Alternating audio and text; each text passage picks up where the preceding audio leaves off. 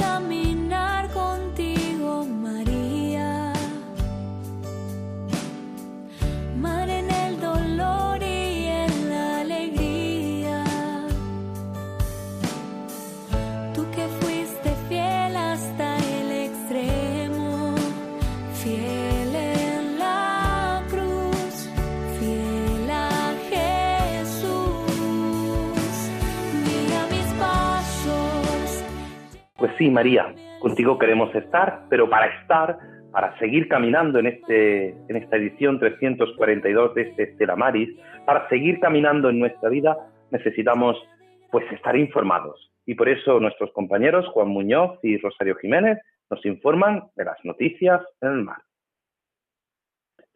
Noticias de Estela Maris, hoy domingo 24 de mayo de 2020. El atún directamente de la almadraba a las casas.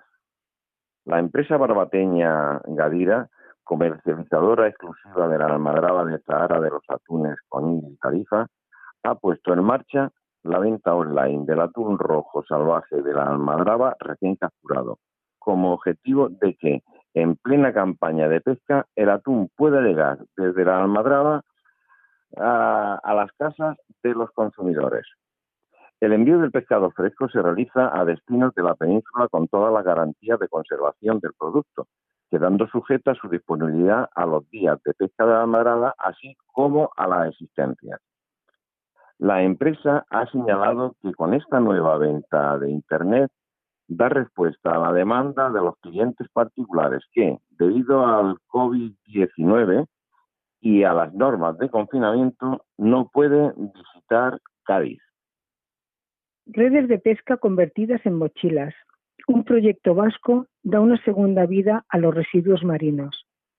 Cada año van a parar al mar aproximadamente entre 5 y 13 millones de toneladas de basura. La mayor parte de esos residuos procede de actividades terrestres, pero se calcula que un 20% de los desechos tiene su origen en actividades marinas como la pesca. El proyecto Saretu busca dar una segunda vida a las redes y aparejos de pesca abandonados, perdidos o descartados que se acumulan en los océanos. Esta iniciativa nace de la colaboración de la ciencia y la industria y tiene la intención de ofrecer una solución al problema de los aparejos de pesca que acaban abandonados en las aguas mediante soluciones de economía circular. Nuestro objetivo principal es recoger y reciclar las redes atuneras descartadas para reciclarlas y darles una segunda utilidad. El alga invasora empuja a la pesca en el estrecho al abismo. La gran mayoría de las embarcaciones llevan sin salir de puertos desde finales de enero y los pescadores reclaman ayudas urgentes de las administraciones para huir, huir de la ruina. La pesca en el estrecho se declara en estado de ruina desde la línea Aconil, pasando por Algeciras, Tarifa, Sahara, Barbate. Para los trabajadores del mar, el bicho no es solo el coronavirus, es sobre todo el alga parda que no solo no se detiene durante la cuarentena, sino que, se ha, que ha experimentado en las últimas semanas un crecimiento que ha obligado a atracar los barcos en los muelles y sin tener viso de poder volver a la tarea. La Cofradía de Pescadores del Grao recibirá 43.000 euros para afrontar la crisis. La Consellería de Agricultura de la Comunidad Valenciana destina ayudas directas a los sectores que se han visto afectados por la crisis del coronavirus para que puedan afrontar los gastos de mantenimiento de la actividad. Para las cofradías de pescadores, la Generalitat está elaborando un decreto para el, al que destinará casi 7 millones y medio de euros para que puedan sufragar los gastos que, por supuesto, de tener las lonjas abiertas.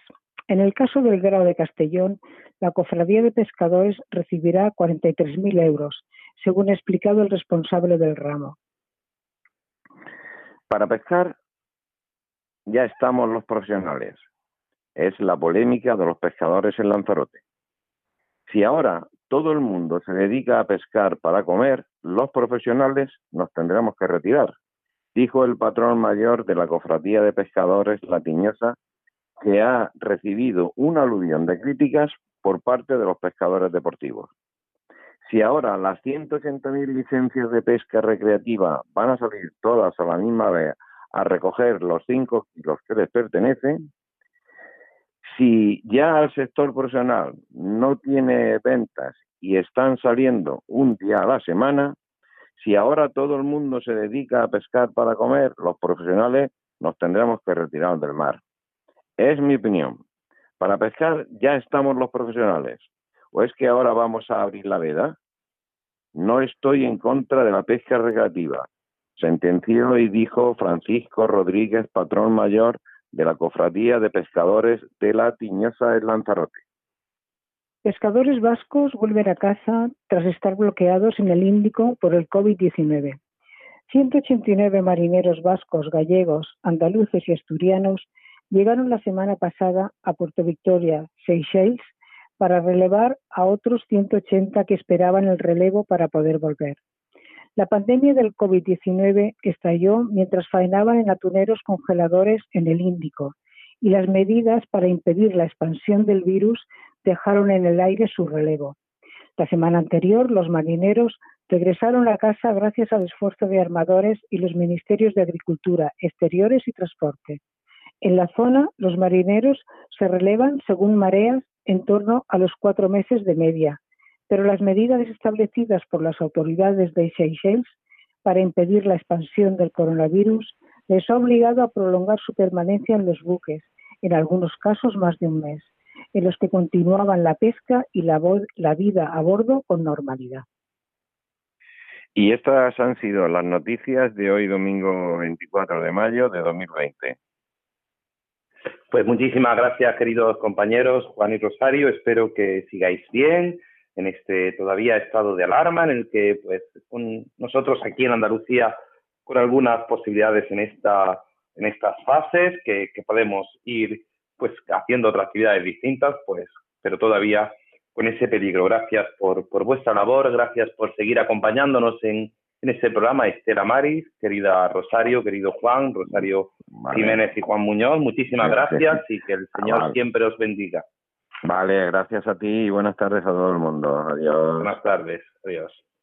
Pues tras despedir a nuestros compañeros, eh, invocamos a nuestra madre, ella es la madre que siempre nos acompaña, nos acompaña aquí en Radio María, nuestra Madre del Carmen, con esta salve que a tantos nos suena y a que tanto queremos.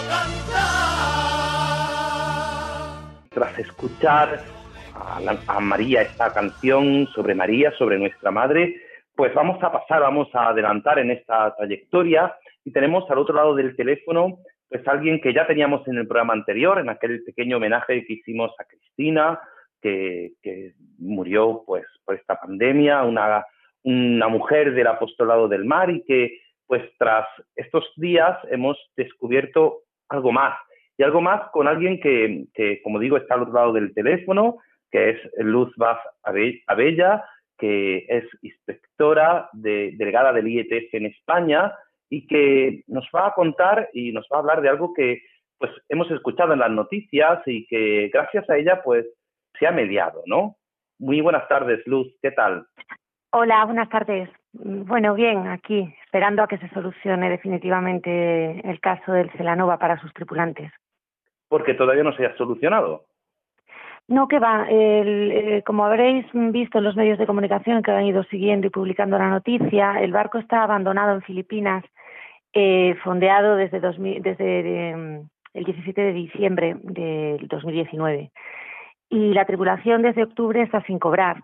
Prácticamente no ha cobrado absolutamente, o sea, prácticamente no ha cobrado sus sueldos.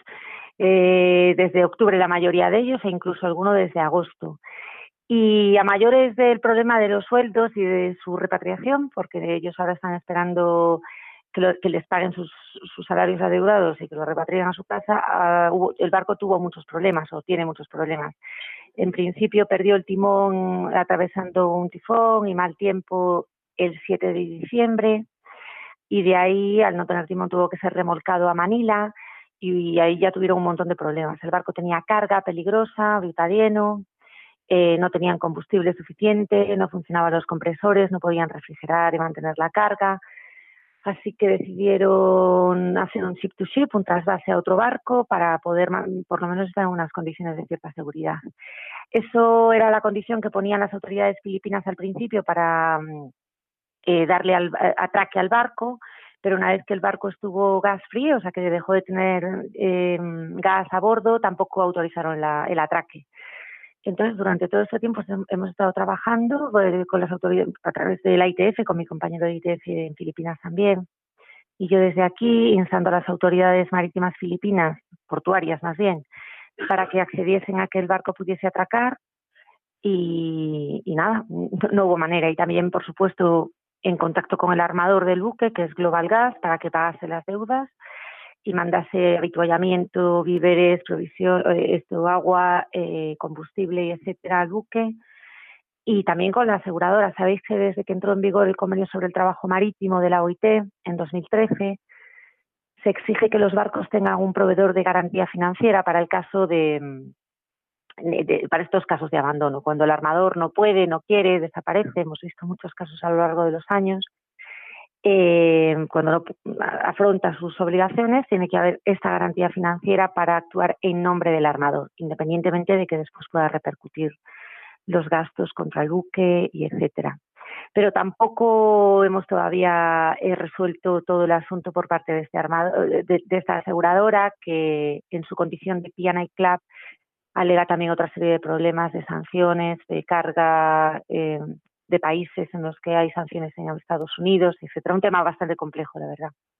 Claro, pues fíjate, tú nos, nos estás hablando de esta situación que, que ya lleva seis meses, cuando nosotros llevamos pues dos meses y poco de confinamiento cada uno en nuestras casas y vivimos una situación difícil, pues seis meses ellos también les ha pillado este confinamiento, esta, esta pandemia a nivel mundial y también pues eso ha acrecentado, ¿no? Ha acrecentado su situación, la dificultad? Hombre, mucho también, sí. Supongo que la reacción, la rapidez, la celeridad con la que estas cosas se tienen que tomar por parte de todas las administraciones, eh, las instituciones y las eh, empresas y aseguradoras involucradas en la resolución del asunto, pues se han visto también limitadas porque la gente está trabajando desde sus casas y con todo esto que sabemos. Pero la situación de la tripulación, de esta tripulación en concreto y de muchas tripulaciones que hay hoy en día esperando eh, eh, eh, sin día en los barcos, yo creo que nos puede hacer, ahora que estamos en nuestras casas confinados o que hemos estado todavía más confinados que hoy en día, nos puede hacer entender la vida de los marinos, que son profesionales de los que somos altamente dependientes y de los que no siempre nos acordamos o no todo el mundo se acuerda. El 90% del transporte mundial es por vía marítima y sin los marinos eh, el confinamiento y la vida sería imposible porque no tendríamos abastecimiento tampoco. Ellos ahora están padeciendo mucho esta situación, no solo los marinos del Celanova, por ejemplo, eh, por supuesto que sí, son un ejemplo y hay más barcos abandonados en todo el mundo, pero también barcos que están funcionando de alguna manera pues normal, ¿no? Los tripulantes tendrían derecho a sus casas, a tener vacaciones después de largas campañas y están ampliando eh, sus sus periodos de, embarque porque no pueden volver, porque los aeropuertos están cerrados, porque las fronteras han estado cerradas, porque no hay manera de conseguir relevos para que vengan al bar, a los barcos. Por eso que la OMI ha hecho una campaña muy importante, también con la ITF y la Cámara Internacional Marítima y otras organizaciones, para que a nivel mundial se considere a los tripulantes, a los trabajadores de los barcos como trabajadores esenciales y hay afortunadamente en España también normativa que así los ha declarado. Llamaba la atención o me llamaba a mí la atención en esas imágenes que, como tú decías, que a, través últimamente, estos días atrás, a través de los medios de comunicación, pues hemos visto esas imágenes de basura acumulada ¿no? en el barco durante, mm. tantos meses, no han podido fondear en ningún puerto, están pues eh, ahí junto a Filipinas, eh, junto al puerto de la capital, pero, pero claro, no han podido tocar tierra. Entonces, todas las basuras las tienen en el barco, toda la situación que nosotros vivimos desde nuestras casas, de ese confinamiento, decimos, pues ellos están pues ahí viviendo en ese barco junto a basura, junto a falta de alimentación, junto a falta de incluso de agua potable, ¿no es así, Luz? Sí, se han vivido momentos muy dramáticos en el barco eh, eh, eh, repetidamente. Quiero decir, durante mucho tiempo estuvieron fondeados a 13 millas de Manila, en el medio de ninguna parte para el oyente medio, digamos, que no estaban muy cerca de la costa. Desde el domingo pasado, afortunadamente, gracias a todo el trabajo que se hizo, y supongo que al final, por desgracia, a la campaña en los medios de comunicación, porque parece que a veces solo reaccionamos a lo que nos afecta o, a lo que afecta a la fama ¿no? de las entidades, pero no al derecho y a la razón.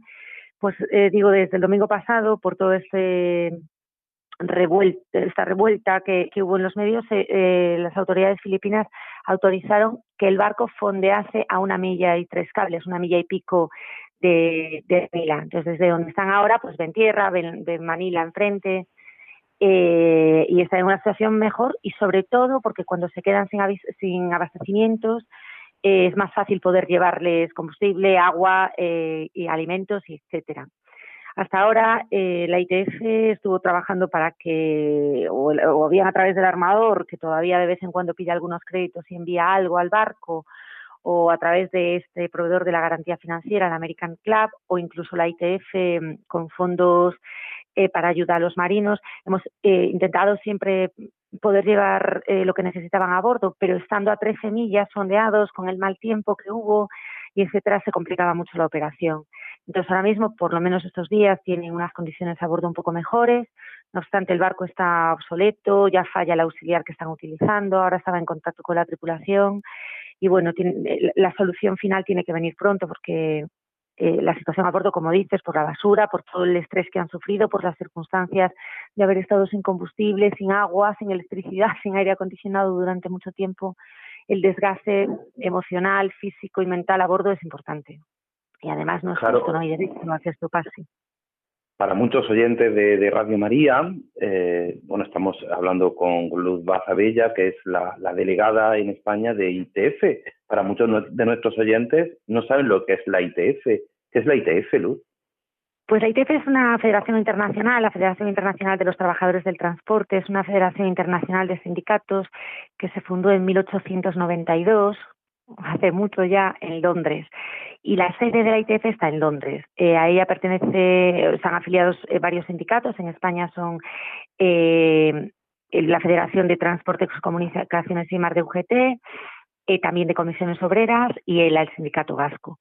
Y la ITF eh, pone al servicio de los marinos a nivel mundial una red de inspectores para atenderlos en casos como este, ¿no? En este caso, pues son tripulantes extranjeros en Filipinas y la ITF en Filipinas está ayudando a que los marinos puedan cobrar y volver a su casa. Yo en este caso estoy ayudando también porque soy la coordinadora de la ITF en España y, el barco es de bandera española y hay tripulantes españoles. Pero tanto mis compañeros de la ITF, que aquí somos otro, ahí tengo otros eh, cinco compañeros, y yo, en los principales puertos españoles atendemos casos como este, pero que tienen el, componente al revés, ¿no? Nosotros estamos en España y somos españoles y atendemos a tripulantes que vienen en barcos extranjeros, muchas veces de barcos de banderas de conveniencia, de Antigua y Barbuda, Liberia, Vanuatu, etcétera, tripulantes de diferentes nacionalidades, a veces en condiciones muy penosas, eh, y que los dejan abandonados o que no les pagan o que tienen un accidente y que no pueden aquí ponerse en contacto con un abogado porque hay dificultades de idiomas y no tienen dinero y tampoco pueden solicitar ayuda directamente a un sindicato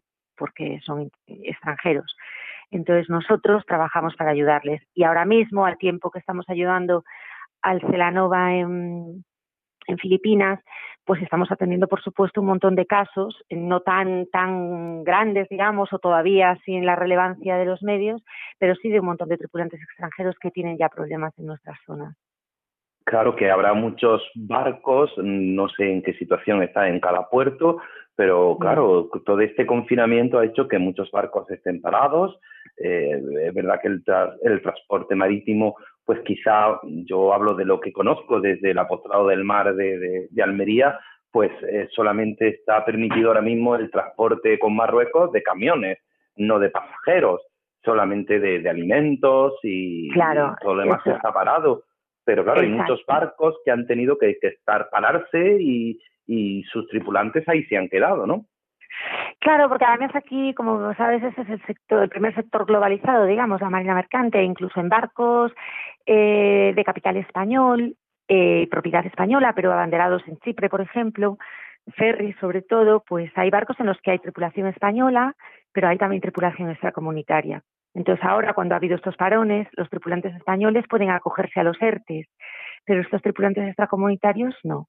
En algunos casos los pudieron repatriar a su país y en muchos otros todavía están a bordo sin cobrar y, esperando a que haya una solución, bien para poder volver a su país con sus familias o bien para cobrar mientras están a bordo y poder mandar dinero a sus familiares que en estos momentos del coronavirus pues también lo necesitan desesperadamente. Así que hay muchos, casos de, de tripulantes pasando momentos muy duros. Muchas veces nosotros no nos damos cuenta, estamos en casa, los medios de comunicación nos cuentan por todo lo que acontece alrededor de, nuestra nación, de, esta pandemia, de, sin duda de, esta situación eh, límite, podríamos decir, de este estado de alarma, pero lo que conlleva el que el movimiento esté reducido, pues conlleva esto, ¿no? A encontrarse personas de otras nacionalidades que no pueden, que están en territorio español, podríamos decir, no territorio porque no están en tierra, sino que están en mar, en, la en las aguas que corresponden al territorio español y que no pueden moverse ni, ni, trasladarse a sus lugares de origen y tienen que, que, también ser atendidos. Y muchas veces se nos olvida algo tan importante, ¿no? Esa atención a la persona, ¿no? Algo que, que si recuerdas bien, estuvimos hablando eh, hace 15 días de, sobre, sobre Cristina y todo lo que hace el apostolado del mar, todo lo que hace, y que vosotros, que tú has vivido eh, de una forma especial esa atención a la persona, ¿no? Que, que muchas veces no se mira ni la confesión ni la nacionalidad, sino la persona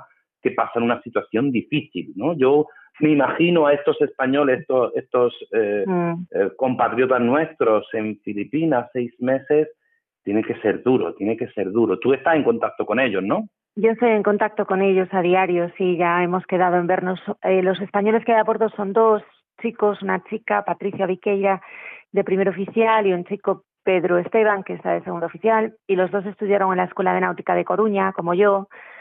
Así que cuando termine toda esa pesadilla, después de haber hablado tanto y haber compartido de alguna manera sus vivencias desde aquí, hemos quedado en vernos en Coruña para poder quedarnos con la parte positiva. Espero que hayamos resuelto el problema.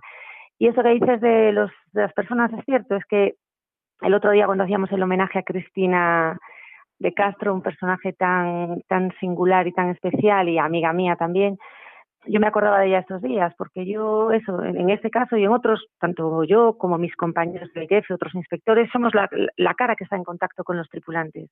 Ellos nos llaman a diario, no hablamos a diario, vamos a los barcos, etcétera, eso en nuestra vida normal. Y entonces, mm, claro, eh, eh, los tiempos también somos nosotros los que los medimos. ¿no? A mí hace poco, en este caso de Celanova, me llegaron a decir que yo era muy impaciente. digo, hombre, impaciente, yo claro, defiendo los derechos de los tripulantes eh, con, con, toda la energía que yo puedo, ¿no? Entonces decían que yo era impaciente, y, bueno, creo que se llevan allí desde diciembre y hay hoy en día normativa internacional a mayores de, del sentido común y humano que todos deberíamos tener. Hay normas también, hay legislación.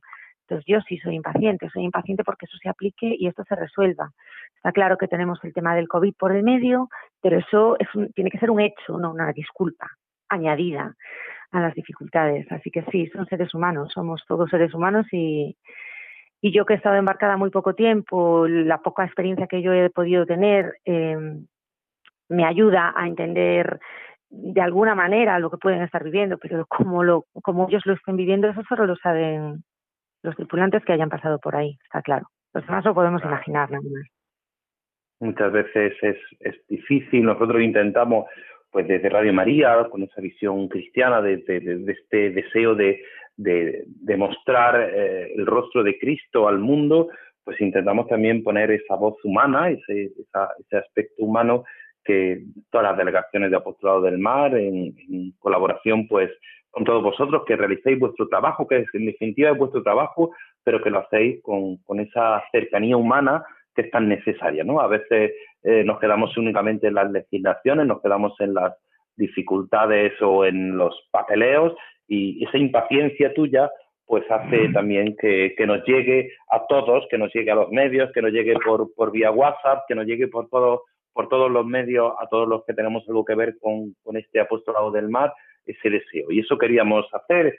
Luz, queremos, pues yo quiero agradecerte personalmente que te hayas puesto voz a, a esta situación que, que, también tiene que ser conocida en Radio María. Es verdad que nuestros compañeros Rosario Jimena y Juan Muñoz en las noticias pues también hacen referencia a estas situaciones de, de los barcos y de cómo pues también pescadores vascos han quedado pues bloqueados en el Índico por el COVID-19 y la, la situación de, de, de, la vuelta al puerto de Vitoria después de tantos días y cuando llegan también se encuentran esta situación, ¿no? Porque ahora estos, estos dos eh, españoles que están en, allí en este barco, en este gasero, pues cuando vuelvan, pues tienen esta situación en la que estamos todos, ¿no? De, este confinamiento, de esta terrible pandemia, que a ellos también, en cierto modo, les ha afectado, pero que, pero que les ha tenido, en cierto modo, aislados. Pues muchísimas gracias, Luz. No quiero quitarte más tiempo. Luz Bazabella, que es eh, la delegada de la ITF en España y que sin duda pues pones una vez más voz para que podamos hacer posible que todos nuestros oyentes de Radio María y también nosotros vamos a rezar por ellos para que, para que esto se, se arregle lo antes posible con la importancia de la oración. No sé si quieres añadir algo más, Luz, tienes la palabra. más quiero agradeceros que hayáis dado eh, esta información a vuestros oyentes. Y como sabes, nosotros colaboramos la ITF a nivel institucional eh, con fondos a los Estelas Maris y nosotros los inspectores a nivel personal, pues también con Ricardo en, en, Barcelona, con Juan en Tenerife, con Cristina y Mari Carmen aquí en Vigo, los inspectores de la ITF en España y en otros países estamos eh, en contacto con los Estela Maris porque también nos ayudáis muchas veces a, a dar ese trato humano a los tripulantes cuando nosotros estamos haciendo la gestión más técnica del, de los abandonos y de los problemas, así que seguiremos trabajando juntos. Pues nada, yo te cojo, cojo la pelota, como se dice, yo cojo la pelota y como aquí en Almería el apostolado del mar, el Estela Maris comenzó hace poco, nos ha pillado también este confinamiento, cuando yo tenga alguna duda, no dudes que te llamaré para que me solucione el problema. No, el puerto de Almería es un puerto pequeñito, pero también tiene su... Tiene, cosas, claro que sí. Además en todos los puertos pueden pasar cosas, sí. Efectivamente, ya, ya comenté yo que en este momento de, confinamiento también aconteció con un marino que venía, que venía contratado, se presentó, ya estábamos en, en el estado de alarma, tuvimos que solucionarlo, pero bueno, siempre intentamos pues poner, poner la, en medida de lo posible nuestro granito de arena. Muchísimas gracias, querida Luz Mazabella, eh, gracias por tu labor y gracias por, responder a la llamada de Radio María. Que ella siempre te proteja y ánimo. Gracias, muchas gracias.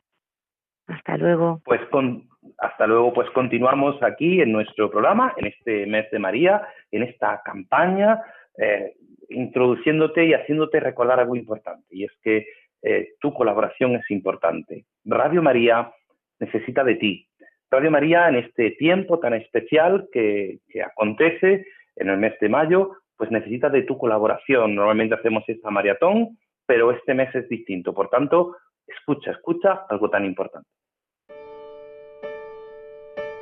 En estos días de emergencia sanitaria y social, en que muchas actividades se han detenido, Radio María no ha interrumpido su presencia en las ondas, pues tenemos la misión de acompañar a los hermanos, muy especialmente en estos momentos difíciles. Por ello, a pesar de nuestro reducido personal y la escasez de recursos, estamos haciendo un gran esfuerzo para mantener nuestra programación e incluso potenciarla en algunos aspectos. Por ello, os pedimos más que nunca oraciones por el personal y voluntarios de Radio María, para que la Virgen proteja a su radio y ésta pueda seguir alimentando la oración y esperanza de tantas personas que lo necesitan. Por otro lado, comprendemos perfectamente que en estos momentos de crisis muchas personas no pueden aportar la colaboración económica que les gustaría. Y sin embargo, Radio María que no tiene más ingresos que los donativos de sus oyentes, sigue precisando ese apoyo para España y para ayudar a otras Radio María más necesitadas de países pobres. Por todo ello, nos atrevemos a pedir a aquel que tenga medios suplir con una aportación más generosa lo que otros no pueden dar ahora, y también a quien le parezca que no vale la pena su pequeño donativo, que recuerde que cada granito de arena unido a muchos otros hará posible que la radio de la Virgen siga llevando una palabra de fe, consuelo y alegría a muchos hermanos que lo necesitan. Puedes informarte de cómo colaborar llamando al 91 822 8010 o entrando en nuestra página web radiomaria.es. Radio María, una voz de esperanza en el mundo.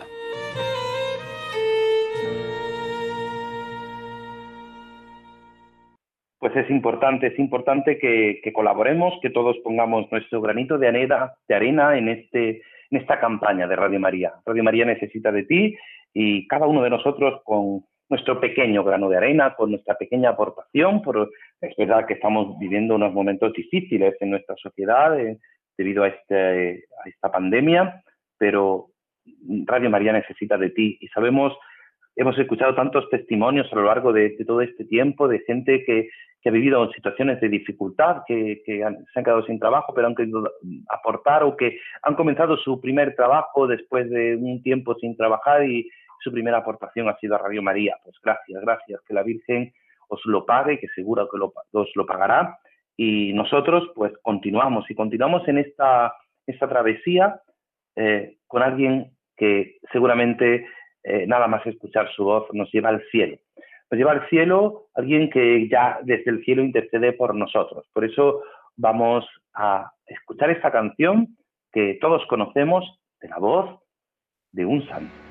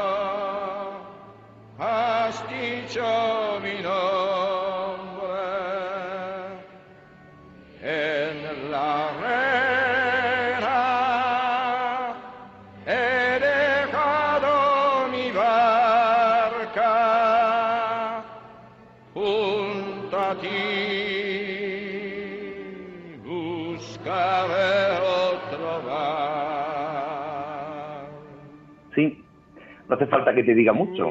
creo que ha reconocido su voz perfectamente. Sí, es San Juan Pablo II. El pasado 18 de mayo se cumplían 100 años de su nacimiento. 100 años de, del nacimiento de este Papa, Juan Pablo II, San Juan Pablo II, de Karol Wojtyla, este, este polaco que en su vida, todos conocemos su vida, que, que sufrió pues la pérdida de su madre, de su hermano, después de su padre, y con esa frase totus tus María, todo tuyo María, pues nos ayudó, nos ayudó a entender algo importante, esa necesidad de vivir pendientes del Señor, esa necesidad de vivir pendientes del único que es capaz de, de darnos la salvación, que es Jesucristo. Pero Juan Pablo II tiene mucho que ver con el apostolado del mar. Corría el año 1997 cuando el Papa, aquel 31 de enero de 1997, decimoctavo año de su pontificado, el Papa escribe una carta apostólica en forma de motu propio, Stella Maris. Esta carta ha sido sin duda algo tan importante para, para el apostolado del mar. Ahora que vamos a celebrar este centenario del apostolado del mar a nivel mundial, el Papa dio un gran impulso con este, con este motu propio. Decía el mismo Papa en esta carta, Stella Maris es desde hace mucho tiempo el título preferido con el que la gente del mar se dirige a la Virgen María, en cuya protección siempre ha confiado. Jesucristo, su Hijo, acompaña a sus discípulos en los viajes en barca. Les ayuda en sus afanes y les calma las, las tempestades. Así también la Iglesia acompaña a los hombres del mar, preocupándose de las peculiares necesidades espirituales de esas personas que por motivos de diversa índole viven y trabajan en el ambiente marítimo. Con el fin de salir al encuentro de las exigencias de la peculiar asistencia religiosa que necesitan los hombres que trabajan en el comercio marítimo, en la pesca, sus familias, el personal de los puertos y de todos los que emprenden un viaje por mar, actualizando las normas dadas en los años anteriores. Y después de haber escuchado el parecer de nuestro venerable hermano presidente del Consejo Pontificio para la pastoral de los migrantes itinerantes, establecemos. Y establece una serie de normas, una serie de, enseñanzas, podríamos decir, una serie de, consejos que han ayudado, que han ayudado a, todos los agentes del mar. Dice el Papa, dice, la, obra del apostolado del mar no constituye una entidad canónica autónoma con su propia, con propia persona jurídica, sino es la organización que promueve la atención pastoral específica dirigida a la gente del mar y está orientada a sostener el esfuerzo de los fieles llamados a dar testimonio en ese ambiente con su vida cristiana. Es decir, en la obra del apostolado del mar atiende no solamente a los pescadores, no solamente a los marinos. Hemos hablado ahora mismo con Luz Paz Abella, que, nos ha contado ese caso del, del gasero Celanova, pero atiende a los pescadores, a los hombres del puerto, a, los, a la policía portuaria, a todo aquel que tenga que ver con el mar. ¿Y cuántas veces necesitamos necesitamos ese aliento. Y el Papa nos invitaba, este santo padre, el Papa San Juan Pablo II, nos invitaba en el año 97 y establecía con esta carta de motu propio, establecía las normas a tener en cuenta para el apostolado del mar, algo tan necesario, algo tan fundamental. Después se han ido pues actualizando y han ido pues tomando forma, pero fue como, como la base en la que en cualquier puerto ha habido pues ese Estela Maris, ese lugar donde la gente ha sabido acercarse sin miedo, a, ser escuchado, a que le intenten ayudar en distintas soluciones que a veces cuando llegan los marineros, llegan los trabajadores de, los barcos, llegan eh, a los puertos, andan desorientados. Y lo primero que buscan es, es Maris. Yo tengo el testimonio de, algunos, eh, no podemos decir armadores, sino trabajadores de, del puerto de Almería que han estado embarcados durante mucho tiempo y cuando llegaban a un puerto lo primero que preguntaban dónde está el Estela Maris, dónde está el lugar donde sé que me van a atender, me van a tratar con cariño. Y decía el Papa en su título cuarto, en, este, en esta carta de motu propio, dice que en cada conferencia episcopal con territorio marítimo debe haber un obispo promotor que se encargue de favorecer la obra del apostolado del mar. Y es así cada, cada diócesis, cada conferencia episcopal, cada nación nombra un obispo promotor del apostolado del mar, nombra un obispo que es el que se encarga cada año, se encarga de, coordinar de forma puntual, de forma actual, las cosas del apostolado del mar y que nosotros tenemos que, que tener en cuenta y no podemos olvidar. No podemos olvidar algo tan fundamental como es esa labor que realizan, que realizan cada uno en cada lugar. Y aquí, Monseñor, Monseñor Luis Quinteiro, obispo promotor del apostolado del mar, nos ha ayudado siempre, nos sigue ayudando. Es el que cada año pues, nos invita con ese mensaje a, trabajar, a, a buscar, a ayudar, a atender a esos hombres del mar. Y el obispo promotor elige siempre a un sacerdote que representa a la conferencia episcopal y que lo nombra por un tiempo como director nacional de la obra del apostolado del mar. Todos los delegados que cada obispo nombra, pues en cada su diócesis, en las diócesis en los que hay ese espacio marítimo, siempre, en todo momento, estamos coordinados. Yo soy el director del Secretariado del Apostolado del Mar de esta diócesis de Almería y, siempre estamos coordinados por ese director nacional que nos ayuda, que nos alienta y que el obispo promotor hace que todos trabajemos unidos, unidos a una misma acción que no es otra sino pues ayudar a los hombres del mar. Fue Juan Pablo II el que nos, con esta carta, con este motu propio, nos invitó a todos a descubrir este deseo. Dice, termina diciendo el documento que este apostolado del mar que pertenece al Pontificio Consejo para la Pastoral de los Migrantes e Itinerantes, siempre nos tiene que ayudar para que resulte más eficaz y se organice mejor toda la labor con los emigrantes y los itinerantes. Los itinerantes, los que van de un lugar a otro, aquellos que son los marineros que pasan largas jornadas, que nosotros que estamos viviendo todavía los coletazos de, de este esta pandemia y que estamos todavía confinados en este estado de alarma, pues nosotros que vivimos encerrados, ellos viven largas temporadas, meses en un barco. Y como nos decía Luz Vaz, a ella es necesario. Es necesario saber que el 90% de todo lo que nos llega llega por mar. Y a veces se nos olvida. Y se nos olvida que, que siempre habrá que buscar, buscar ese bien para aquellos que más lo necesiten. Pues San Juan Pablo II, que siempre fue un hombre de fe, un hombre que nos ayudó y nos alentó, pues que interceda por nosotros. Por eso el Señor todo lo hace nuevo. Por eso con esta canción le pedimos al Señor que transforme nuestra vida.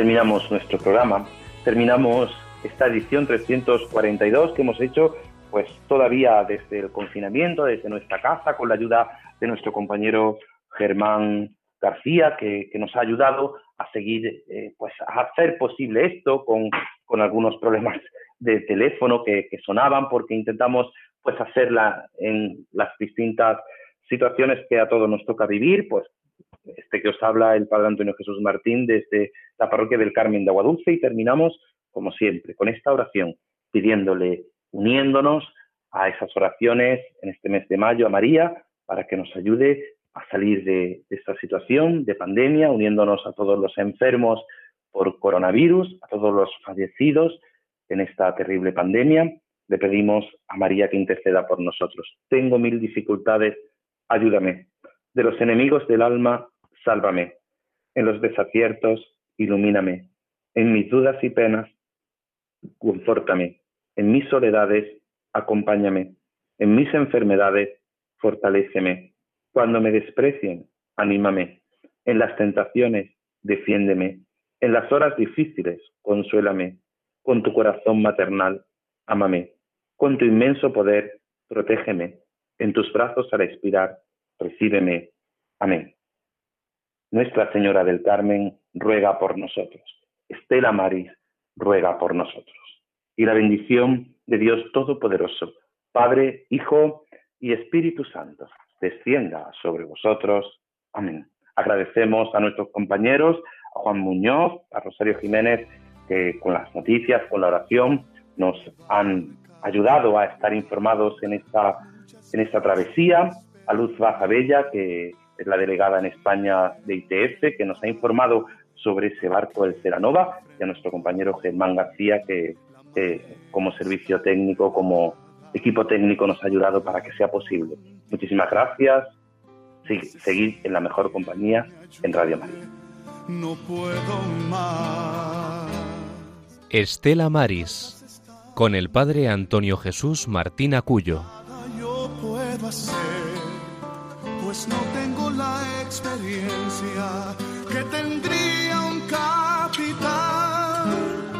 reuniendo esfuerzos y su barca puede salvar. Auxíliame, capitán